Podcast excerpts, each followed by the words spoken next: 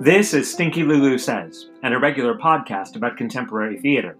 I'm Brian Herrera, and I'm Stinky Lulu. And I'm also a theater professor, and I see a lot of shows.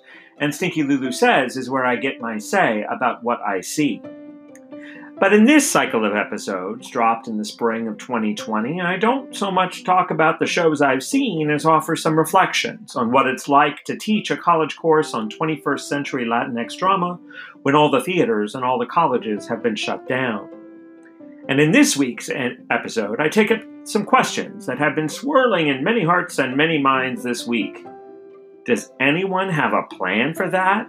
What will it take for the theaters and the colleges to reopen? After considering those questions, uh, I'll then offer some brief comments on this week's play.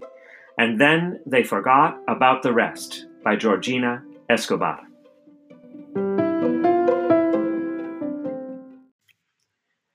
In each installment of this podcast since the shutdown, I have tried to identify a particular question uh, that, you know, in my idiosyncratic survey of public commentary about the COVID 19 crisis, a question that somehow opened or addressed the tensions and uncertainties I saw being shared between the two cultural industries our class is working between higher education and the professional theater. Now, this week, I'm not sure, I wasn't, for a long time, I wasn't sure why. I mean, but this week I really struggled to identify a focus, a, a focusing question. You, normally, the uh, the questions have been clear to me by Wednesday or Thursday, sometimes even as early as Tuesday. And so I have Wednesday or Thursday to think about them, spending Friday and Saturday really get, gathering my thoughts. Also, I can get them in some kind of order before it comes time to record the podcast on Sunday. But this week, nothing was coming into focus. I mean, Thursday, Friday, Saturday, even as late as 10 p.m. on Saturday night, I had nothing. But that was when I finally sat down to watch a video that several friends had sent to me this week. This video featured cast members from the 2018 production of In the Heights, as staged by Milwaukee Rep. And in the video, these cast members from the 2018 production together performed that musical's remarkable finale. Um, I'll play a segment of it for you now. Imagine me leaving today on the 747 board JFK.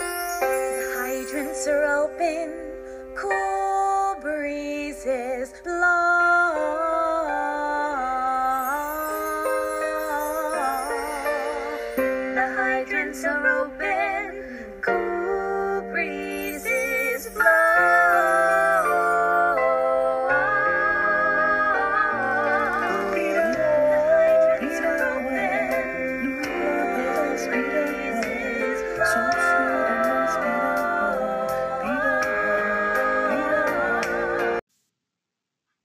The video is one of those shutdown style mosaic music videos. You know the kind that we've seen a lot in the last couple weeks. The kind where folks who are sheltering in place, in whatever place they happen to be sheltering in, they record themselves separately singing a song so that through some magic of post production I have yet to understand, their independent recordings are somehow merged videographically together to create something like a music video. A music video that is usually in some roughly equal measure, kind of beautiful, sort of inspiring, and sort of sweet or funny or profound.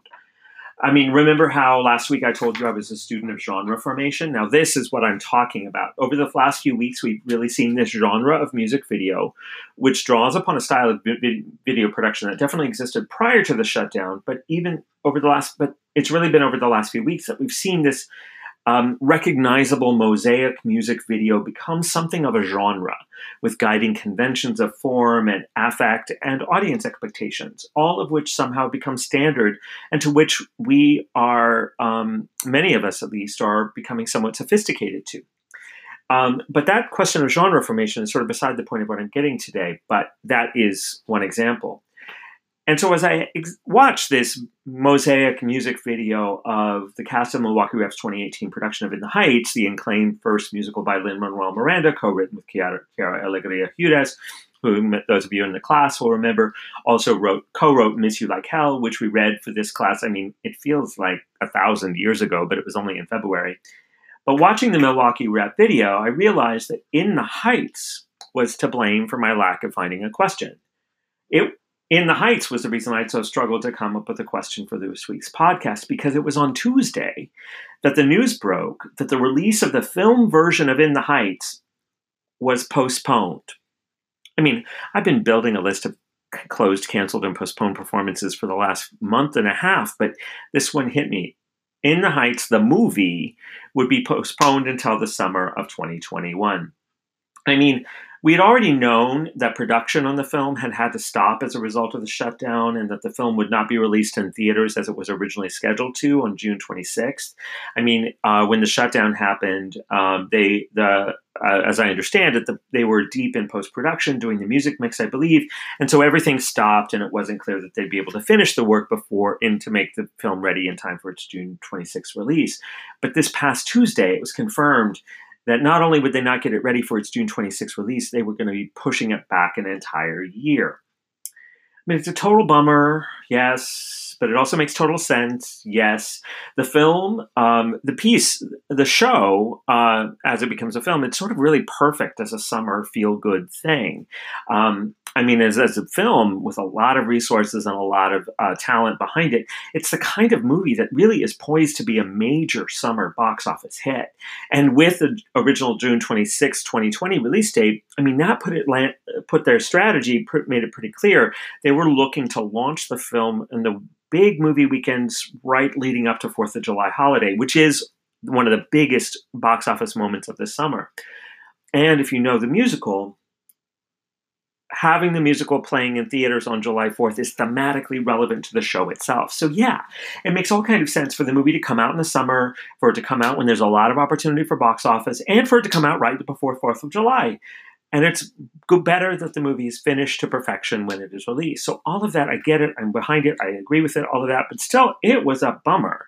I mean, I understood all that, but I, intellectually, I got it. But I was bummed out, not so much for sentimental reasons, like sure, I'm sad I won't get to see the movie so quickly, but for other totally selfish reasons. Because, as many of you know, I am slated to teach a class next fall on Latinx musicals on stage and screen.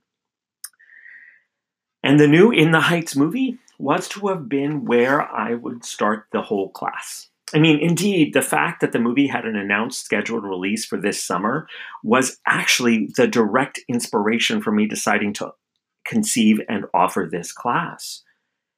And so the news that the film wasn't going to be available for my course next fall, it just sort of threw this whole other level of existential despair into the mix of just like, I didn't know what to do. I had already been struggling with the idea of whether and how I might adapt the format of this new course, this ambitious big new course from a live lecture format uh, toward, I, I wasn't sure how I could turn that into a hybrid remote instruction thing.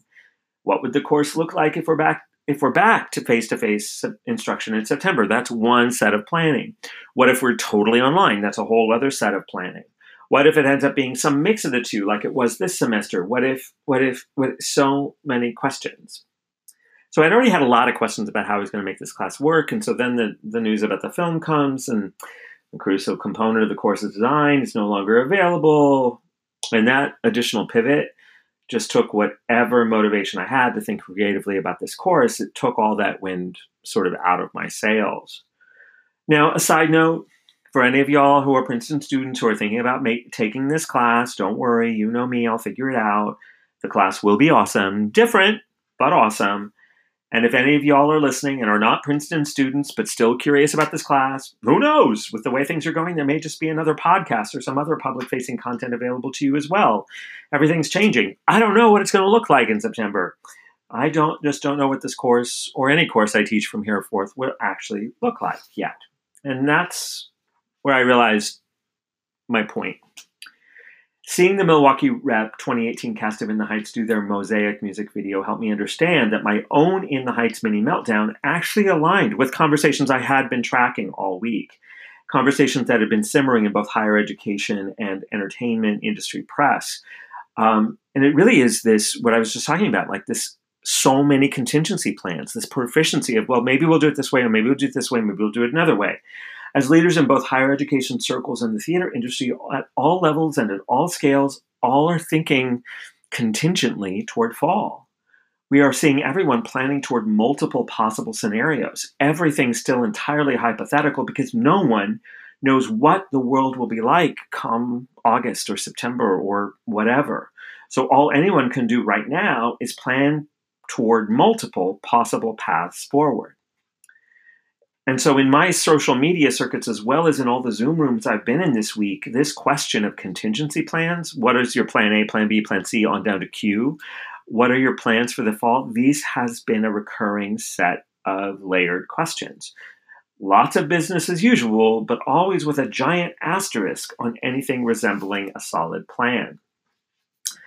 And so, stepping back a bit from my own mini meltdown and stepping back to think about the articles I've been reading on this topic and conversations I've been listening in on all week, I noticed that there are four main areas of uncertainty that seem to coordinate the contingency plans for those engaged either in the theater or in higher ed, or sometimes in both. And these four things are one, the need for new hygiene and health protocols. I mean, both we're starting things up again and for building resilience and capacity should short term quarantines or extended shutdowns be again required. Two, uh, adapted scale of participation and or numbers of participants. So this is the idea of like the idea of shrinking class sizes or shrinking the number of students allowed in a class or in an audience or limiting how many folks might be allowed to be on a campus or in a lecture hall or in an audience a theater at a particular time. Or this idea that some people might be on site and some people might be working from home in some sort of ways to sort of balance social distancing protocols. So um, new hygiene and health protocols adapted sense of scale and participation or number of participants and then number three restructuring uh, established or familiar schedules and calendars. Um, so, what this is about is really a lot of conversation about staggered arrivals or sort of maybe sort of smaller groups coming at certain times and leaving so that there's not a concentration of people. Audiences coming in waves, starting later in the maybe everything starting later in the fall or maybe starting in spring and working through next summer. And also in this is introducing the idea of different kinds of scheduling. Instead of having a, sh- a bunch of things going up at the same time maybe having smaller block modular or block scheduling of things. And so finally so new hygiene health protocols adapted scale of participation restructuring of schedules and then finally a temporary but perhaps comprehensive revision of presumptive obligations. Sort of this idea of changing what contracts expect or how many hours hours are in the day uh, a work day or for the industry, or but also in, in a school setting like things like attendance and grades. So these four protocols new hygiene and health adapted adapted scale of participation or numbers restructuring familiar schedules temporary but comprehensive revision of obligations um, these are the things i think i've been hearing a lot of uh, people thinking about in ways that were new and clear in that were just coming into focus this week so to take one each one in turn. Um, one, newly rigorous health protocols. Now, early this week, it was really sort of weird. A number of theater journalists shared an excerpt. This is totally like the equivalent of, of sort of like smarty pants um, gossip. Um, a number of theater journalists shared an excerpt from a German publication. So it was a German publication that had been translated by, by Polly Machine into English. And this German publication had an article about how theater practice, theater going practices in Korea had changed as performances began to resume after that country sort of got things under control. Uh, in terms of feeling like they could start reopening things again. So, according to this paragraph, um, and, and, remember here that South Korea is a country with much more robust, robust pro- protocols of contract tracing and uh, everything that might be this kind of stuff might not, not ever really be possible in the US. But but there in South Korea, audience members had to have their temperatures checked before they entered the theater, and they also had to walk through a mist-like disinfectant spray upon entry. So they had their temperatures checked, and they walked through this mist of disinfectant. Um, and so, like in the US, we have our bags checked before we enter the theater. In Korea, you'd have your bags checked, walk through the disinfectant mitts, they take your temperature, and if all of that worked, they'd let you in. And then, of course, while you're in the theater, the entire time you're in the theater, you have to wear a mask for the entirety of the performance. Now, this reportedly allowed for what happened, uh, this sort of set of protocols allowed for what happened when a few members of the performing troupe uh, somewhere along the way tested positive for the virus. because of these elaborate protocols, all audience, all 8,000 audience members who had been in the theater with that troupe who was performing on stage, all 8,000 audience members were notified, and all subsequent performances were temporarily suspended, as all 120 memories of the, members of the company cast and crew were quarantined. So this was a fairly rigorous measure of control, which which was sort of circulated among a lot of the folks I knew in the circuit of like, wow, could this happen? How would this happen? Uh, would this be allowed? Could the U.S. figure this out? But these kind of robust mechanisms, monitoring who's in the audience, contract tracing of those people, uh, a capacity for self quarantine, those all are what do appear to be on the minds of industry leaders in both higher ed and entertainment. Take, for example, an article that I saw published earlier this week in the entertainment industry trade magazine Deadline, which had an interview with the Union for Professional Stage Actors and Stage Managers, Actors Equity Association, which we've heard about a few times in this course. Now, Actors Equity had hired the high profile safety consultant David Michaels. Uh, Michaels is a former administrator of OSHA under President Barack Obama. Just by way of reminder, OSHA is the Occupational Self and Occupational Sa- Safety and Health Administration. OSHA, Occupational Safety and Health Administration. Now, this is the federal agency that is part of the United States Department of Labor that is responsible for workplace health and safety. So, employee safety. Like if you get injured on the job, it's an, you know, you can sort of bring a claim through OSHA for regulations. Like this is the folks that are supposed to make sure that you're safe on the job. Now, David Michaels, was hi- who was an administrator with OSHA in the previous presidential administration, was hired by Actors Equity uh, to um, to advise and to help the union develop the steps necessary that they, as advocates for their members, would hold as necessary before theaters across the country would be able to reopen and employ professional actors after the shutdown. Deadline asked why Actors Equity had hired an outside consultant on this ma- matter, and that's uh, and Equity Executive Director Mary McColl replied, and this is an extended quote. This is all Mary McColl. I'm sorry I don't have audio for it. So this is Mary McColl. We are thinking specifically about the workplace that our members work in so on stage and backstage. And those areas are small, compact, with lots of people working closely. You've got stage hands and wardrobe personnel and our stage management personnel. And then, of course, you have the actors who are trying to tell the story of the play and who need to have emotional conversations on stage. Maybe they have to cry, so they're in tears involved. And sometimes that makes their noses run, so that's involved. And when they're singing, sometimes they spit unintentionally. That happens. But how long does the virus live on a prop? And how many people need to touch that prop? How many times is that prop used in a 15 minute, minute period? How does it need to be clean? And then, of course, there's the issue of human interaction, which is the beating heart of live theater, the human uh, interaction that happens on stage and backstage. Actors need to change costumes quickly and so have contact with wardrobe personnel, etc. So, what do we need to do? How do we modify the things we do, and what else should we do to keep things safer?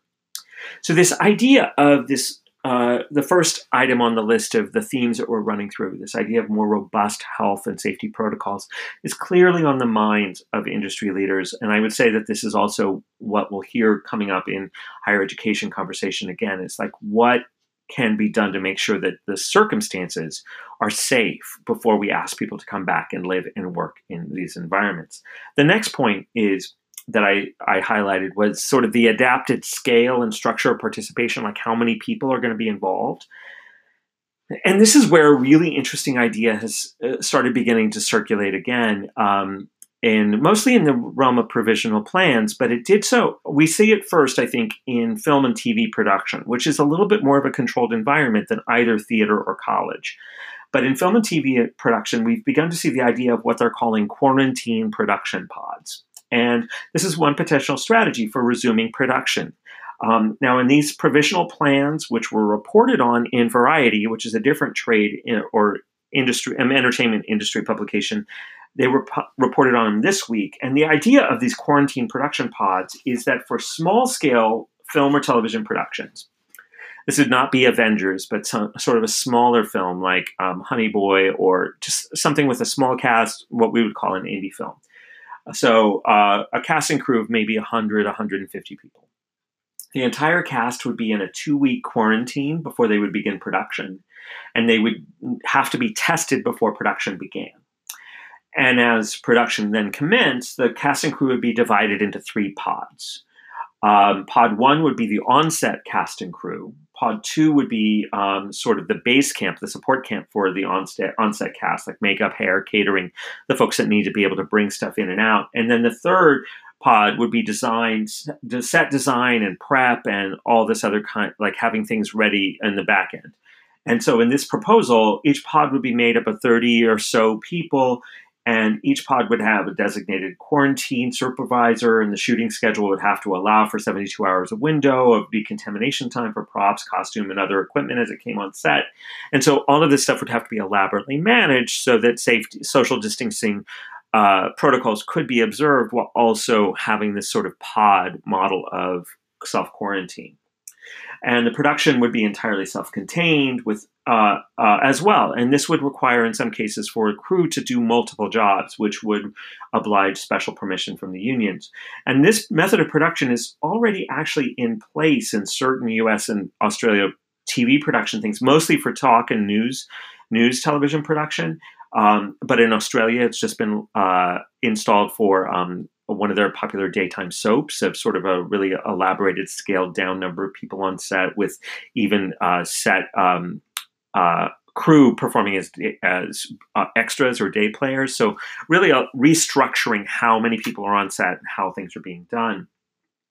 And this idea of quarantine pods could also describe some plans that I've heard happen in higher education circuits, um, which are exploring this idea of smaller groups of students coming to camp- campus for concentrated or designated periods of time.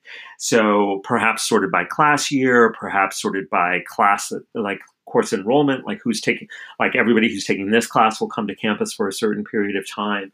Um, the reasoning goes here, of course, in this quarantine pod model, the reasoning goes that smaller groups would be easier to monitor in terms of tracking and tracing uh, potential exposure, but that will also allow for baseline protocols of social distancing while on while in practice. So this idea of reducing numbers, creating structures uh, so that there's reduced numbers of folks to not only allow for social distancing in real time, but also for management should isolation need to happen. And so we see this going on in a variety of different models.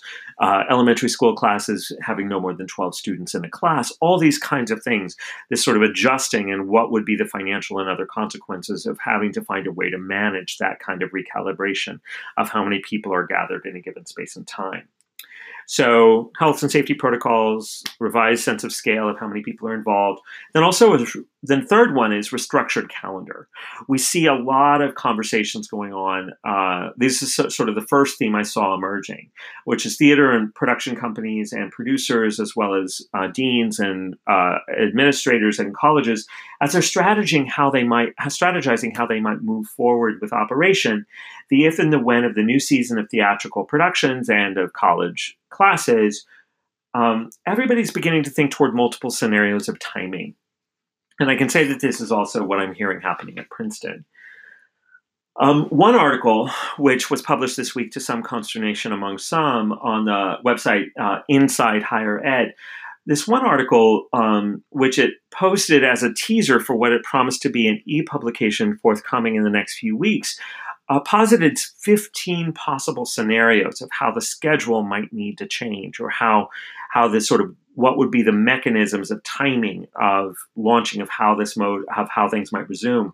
And uh, this 15 scenarios would be everything back to start like as as scheduled to um, maybe a later time by sort of a, a month and a half or so so starting in october instead of august december or maybe even moving um, uh, coming back folks coming back to campus in different waves uh, or moving to a modular schedule so that there's like um, folks coming for a concentrated period of six weeks uh, for a couple classes that are done on site you know um, modular scheduling low residency scheduling like a lot of upper level courses where you do most of the work remotely but then there's some concentrated times where people, small groups of people come together so all of these things seem to be in the mix, and they're all spelled out in these 15 scenarios. And this does seem to me to be like really the conversations I've actually been a part of, not just reading about. And indeed, as one of my college pals, who's a distinguished Latina Latina teacher and researcher, who happens to be starting as a president at a major, prestigious small liberal arts college this fall. I mean, can you imagine starting a job like that this year? But there she goes. And she commented, and this is her quote from another pal's, college pal's Facebook post. She said, and I think this is absolutely right every college and university president is doing everything in their control to have campuses open safely in the fall. Might be a late start, a staggered start, or a hybrid semester. So, this idea of a late start, a staggered start, or a hybrid semester all goes to this idea of really sort of the creative thinking about how many of the contingency plans are coming up with different modes of what could it look like. Would it be starting in January? Would it be starting in October? Would it be starting in different cycles? La da da da da.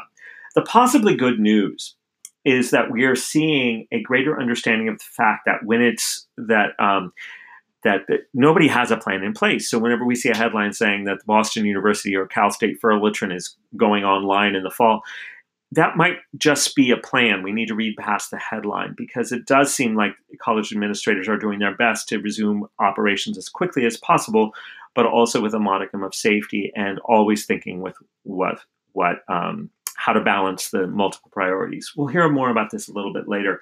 But all of these plans are circulating provisionally. It doesn't seem like anybody's made a decision. So so we've had robust health protocols. We've had a revi- uh, an adjustment of how many people are involved, a revision of calendar, and then also I think most fundamentally, and this is something we've already experienced. I think there's a resi- there seems to be a, a, a, an insistence that folks be willing to revise some of the presumptive obligations of what it means to do theater or or to professionally or what it means to do college. And uh, so, th- so here, what I'm talking about when I'm talking about presumptive obligations, I'm talking about the rights, rules, and responsibilities of what it means to be a theater professional or a or a college uh, person on a college campus.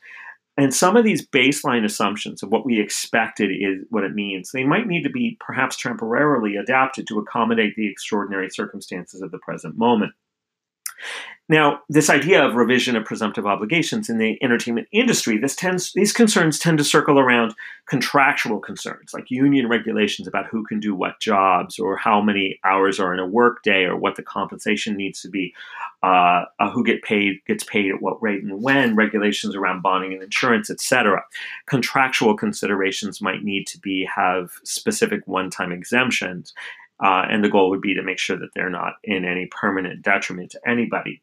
And in education, the revision of presumptive obligations are the kind of things we've been seeing and in conversation about already, which is things about questions of attendance, questions of grading, uh, structures and standards of rigor, um, and also access to supplemental resources ne- necessary so that everyone has equitable opportunity for success. So these questions of how do we make some adjustments so that we can do what we do, uh, even if it means changing some of the foundational practices that folks are really assumed to be presumptive. But in either industry, what seems clear to me is that these adjustments, however temporary, revise are, are also these spaces of revision. Are people are examining what are the foundational assumptions about the value of the currency and what counts and what matters for cultural workers in these distinct but not dissimilar cultural arenas like higher education and theater. So this question of what does it mean to do the work of being in college or of making theater. What does that mean? What is the value? What is the currency? What counts and what matters? Seems to be people are really like seems there's a lot of conversation and maybe we need to revise some of our foundational assumptions about what we're going to prioritize if we are to proceed. So and so I was so finally since uh, encountering this in the Heights video last night, I sort of cl- clicked in that these are the things I'd been tracking and noticing. So, in the midst of my In the Heights despair, I had actually been developing this question. And as if to prove my point that this was the question that was happening this week, um, uh, this planning aggressively for all these many contingencies. Um, as I was preparing to sit down to record this podcast, I started receiving alert, alerts for a brand new op ed on this exact topic I'm talking about and it was an op-ed from the president of Brown University, Christina Paxson, who's an econom- economist by professional by professorial training, and who happens to have been a former dean of Princeton Princeton's Woodrow Wilson School. Paxson published an op-ed in today's uh, Sunday New York Times titled, "quote College campuses must reopen in the fall. Here's how we do it." Now, in this op ed, Paxson spells out the consideration that she, in her estimation, university leaders must take, and she does it much more elegantly than I. She gives it a three three single words. She says, "You got to test, you got to trace, and you got to separate."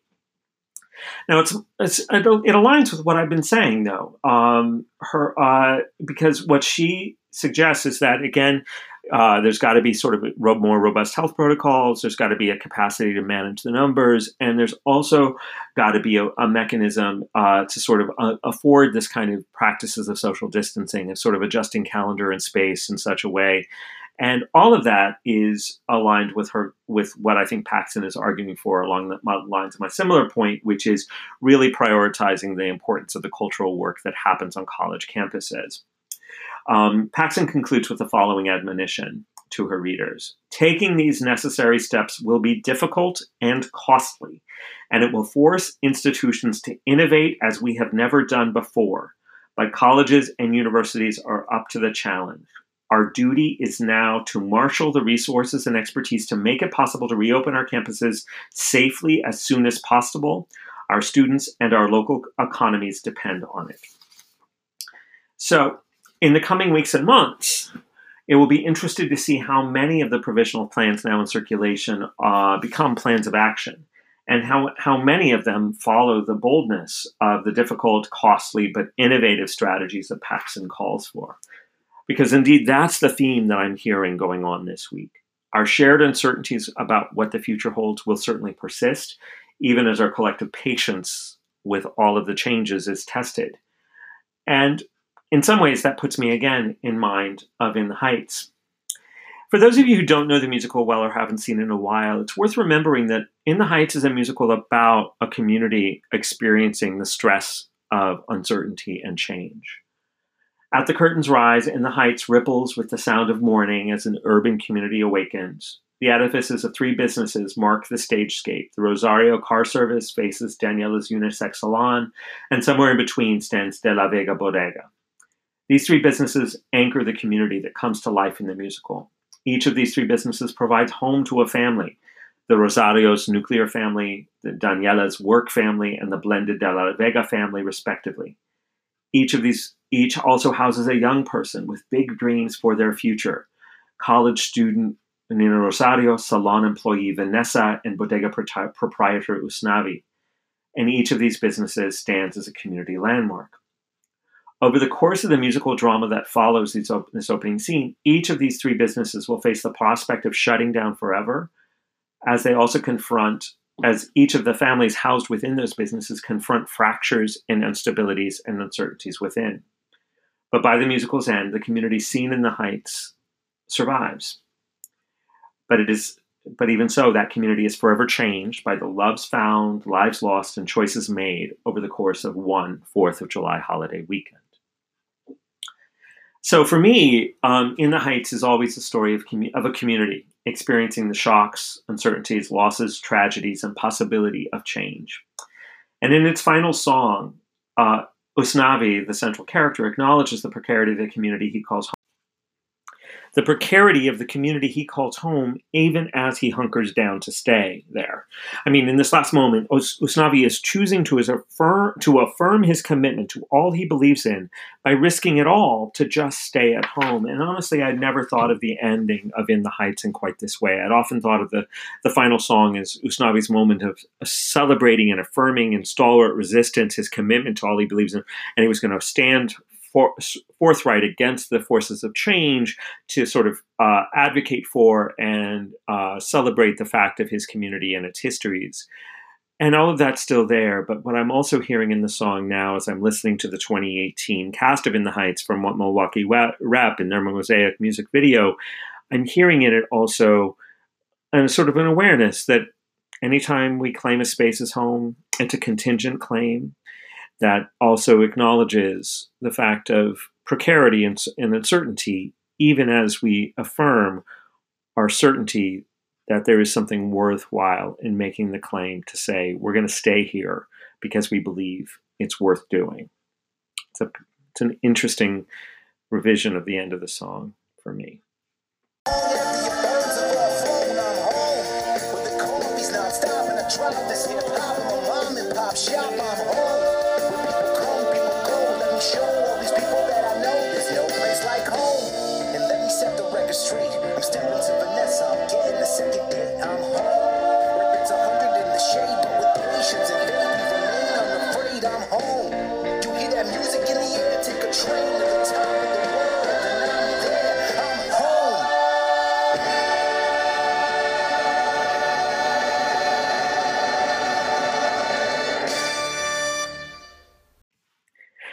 And now it's time to talk about this week's play, however briefly. Uh, the play is And Then They Forgot About the Rest by Georgina Escobar. Now, this is a play I've been thinking about assigning as our play to read for the week um, pretty much since the uh, shutdown began because it just kept coming up in my thoughts. I kept remembering images and moments from it. Um, and so I'm interested to sort of share some of those thoughts with you now. Now, the play, Georgina Escobar's and Then They Forgot About the Rest, has been written in the last few years, and it's set in what Escobar calls, quote, somewhere or Truth or Consequences, New Mexico. Now, those of you who know me know that I'm from New Mexico, so anytime there's a space to offer some clarity and context about New Mexico, I'm going to grab it. And Truth of New Mexico, Truth of Truth or Consequences, New Mexico, is an actual place. It's located about a two-hour drive from the southern border at Ciudad Juarez, and it's also about two hours, oh, which is also the border with Mexico. Um, it's also about a two hour drive from the White Sands National Monument, which is also the White Sands Missile Range, which is also the testing grounds for the first nuclear bomb detonated by the United States government in 1945.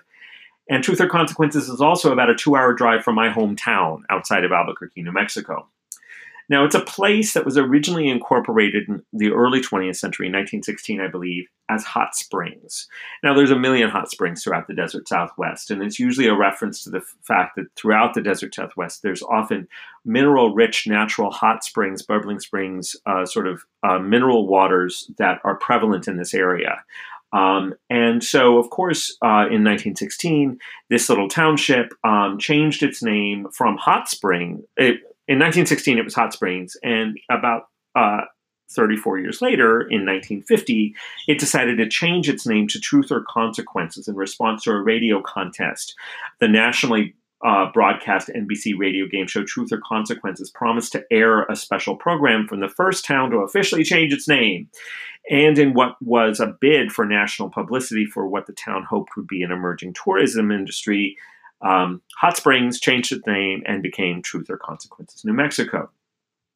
Now, I offer this by just sort of way of informational exegesis um, to also remind to sort of underscore the fact that the place that Escobar chooses to set the play is somewhere or somewhere like uh, Truth or Consequences New Mexico. This is an in between place, um, a place that is a kind of place people pass through or end up as beautiful as it is desolate, as harsh as it is beautiful, as lovely, a place so arid you can't imagine how life survives there until you see like spring water bubbling from the desert's desert uh, in between the rocks of the desert. So it's um it's in short it's an it's an in between place. It's viscerally uh, nonsensically contradictory. And, and thus, in some ways, I think it's a really a perfect referent uh, for us to understand the kind of arid landscape in which the fallout shelter that uh, occupies the central space of, of uh, the somewhere of and the rest, and then they forgot about the rest. Escobar, in the interview some of you might have read this week, reminds us that the play is a memory play, and it's a play set not in the not too distant future. And memory plays are a kind of genre which is usually about a character reflecting on their past, and in this we have a which is an interesting question because the question of the retrievability of the past, the knowability of the past, is an open question in this play. Um, and it's also um, it's a memory play that's set in a somewhere like Truth or Consequences, New Mexico, and it's set in this not too distant future after which a cataclysmic event has led to a complete restructuring of American life and society, which uh, Escobar describes in a footnote to the play's text this way: After the Big Sink, when New York City and Southern California sunk the Southwest became a new mecca for the pharma giant industry and their pilot fish, the ad agencies. And so what we see here is Georgina Escobar sort of sits in this nowhere place, this in-between space of somewhere or truth or consequences, New Mexico, this refocusing of us two kinds of, um, of industries, um, big, uh, big pharma and advertising these two industries, which apparently in the era post the big sink are some of the key driving industries, and both of which are about promises, a promises made of, of a better life. Now, what I'm fascinated about the play is I noted that this is a play that the somewhere or truth or consequences is an in between place. And the play blurs in its setting between two main, uh, what we might call testing sites. These sites of testing of ideas. Uh, a medical space where Jeannie submits to the experiments of Dr. Locke in what it appears, it's never quite clear, but it does appear to be an attempt that Jeannie is really invested in managing, perhaps erasing or revising some significant traumatic memories. And Dr. Locke is trying to sort of figure out that therapy for her. And so there's this sort of fraught partnership as they're looking to sort of build, uh, experiment toward this fix of, of fixing the past for Jeannie. The alternate site is an office space where we see a mismatched cluster of employees who are um, I guess they're supposed to be working. Uh, and part of that work is the sort of the vague work of testing out ideas for a new ad campaign for a luxury brand of whiskey. And we see them sort of hypothesize, drawing upon their own lives, biographies, own imaginations, as they sort of are experimenting toward this whiskey, uh, uh, pitching an ad for this whiskey. And in both testing sites, uh, as we see these characters engaged in what are sort of mundane industrial tasks, like trying to fi- find, like trying to test out a new medical procedure or trying to figure out a new ad campaign. In both testing sites, nothing really is making a lot of clear sense, and the only thing that becomes really palpably abundantly clear is that things are not entirely as they seem. And indeed, a palpable sense of foreboding bristles through every exchange between these characters something bad seems to be either about to happen or happening or having just happened. It's not entire. The temp, this temporal space is a little bit dreamlike. We're not exactly sure where we are in space and time, but there does seem to be something ominous, uh, foreboding happening or about to happen. And as the play um, as the play unfolds, it does become ever more clear that there's something. It's uncertain whether what is fixing what. Like is is uh, what is the cure, what is the disease, um, and it also becomes increasingly as it goes along. It goes like, are these, you know, are these folks who are working at the Rest, the ad agency called the Rest, um, are they being employed by the supposedly prestigious ad, ad, ad, ad agency? Is it um, proof of their privilege or proof of a kind of imprisonment? Are they uh, are they actually inmates? Is this actually the asylum? It's it becomes a little bit unclear. Um, and throughout the but throughout, as the play ponders this sort of oscillating uncertainty of one like part of the mystery of the play is we're trying to figure out what's going on and the play very intentionally prevents us from being certain that we figured out what's happening and that's part of, I think, the, the play's way of constantly leaving us a little bit unsettled, even as we're more and more sure that something bad is happening. Because all the way, what I what I find really fascinating too about the play is throughout the play is haunted by a familiar but enormous question, like what is the meaning of life? But in this play, there's a twist that comes. What is the meaning of a life that loses its grasp on its own memories, on the one hand? What is the meaning of life if you don't know who you are or were?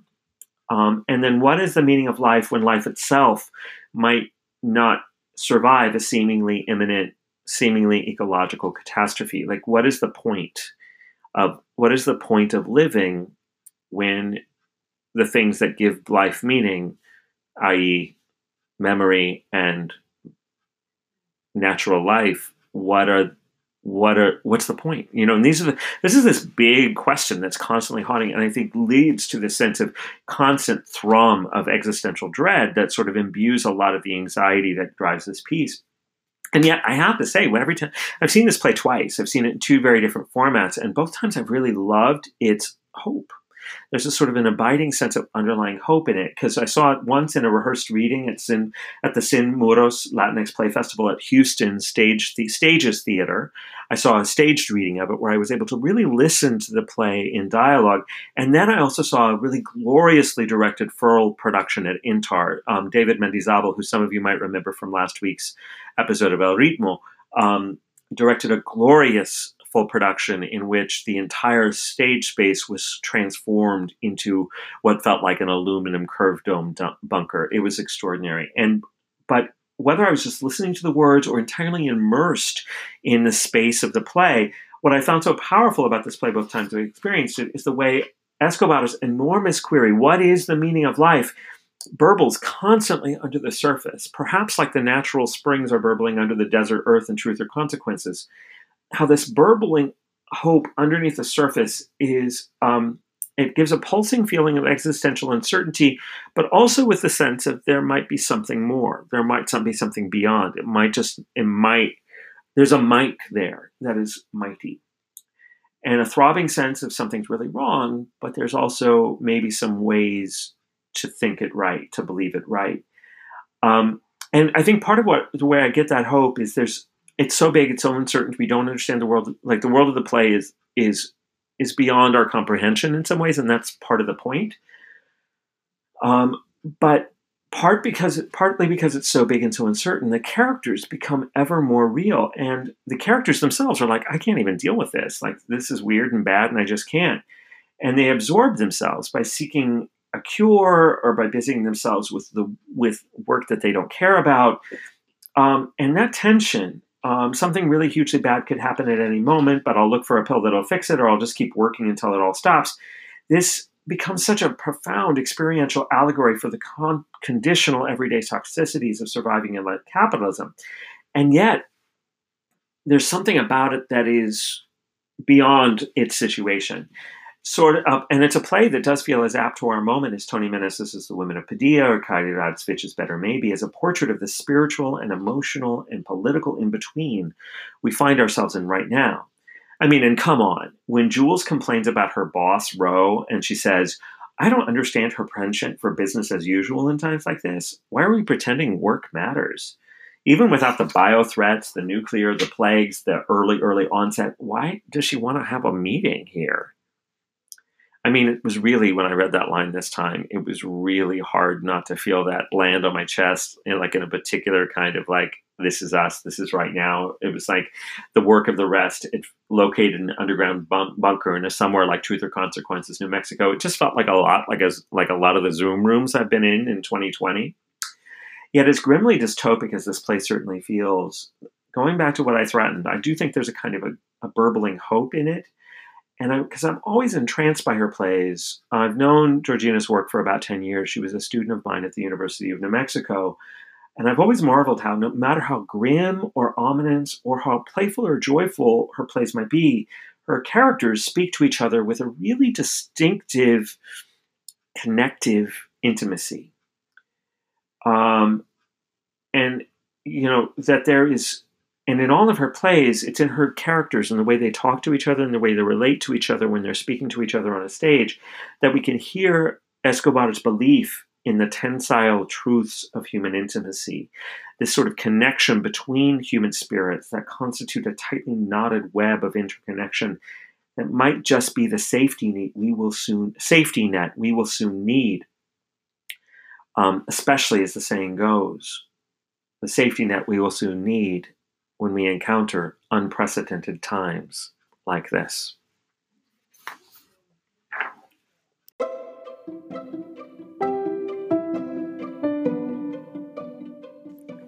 Stinky Lulu Says is an independent project of Stinky Lulu Productions, developed in response to the shutdown of spring 2020 and in support of the curriculum of my Princeton University course, 21st Century Latinx Drama.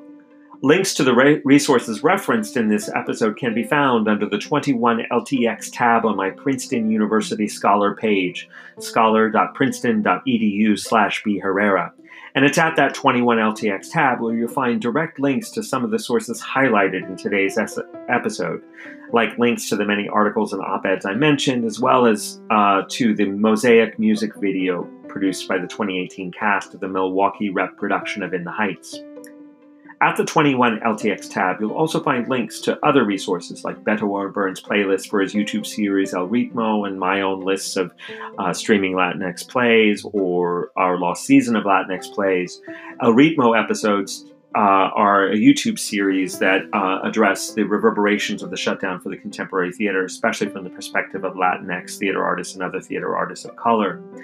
Modest material support for all of El Ritmo's contributing artists is provided by Stinky Lulu Productions, Princeton's Program and Theater, and the Soul Project.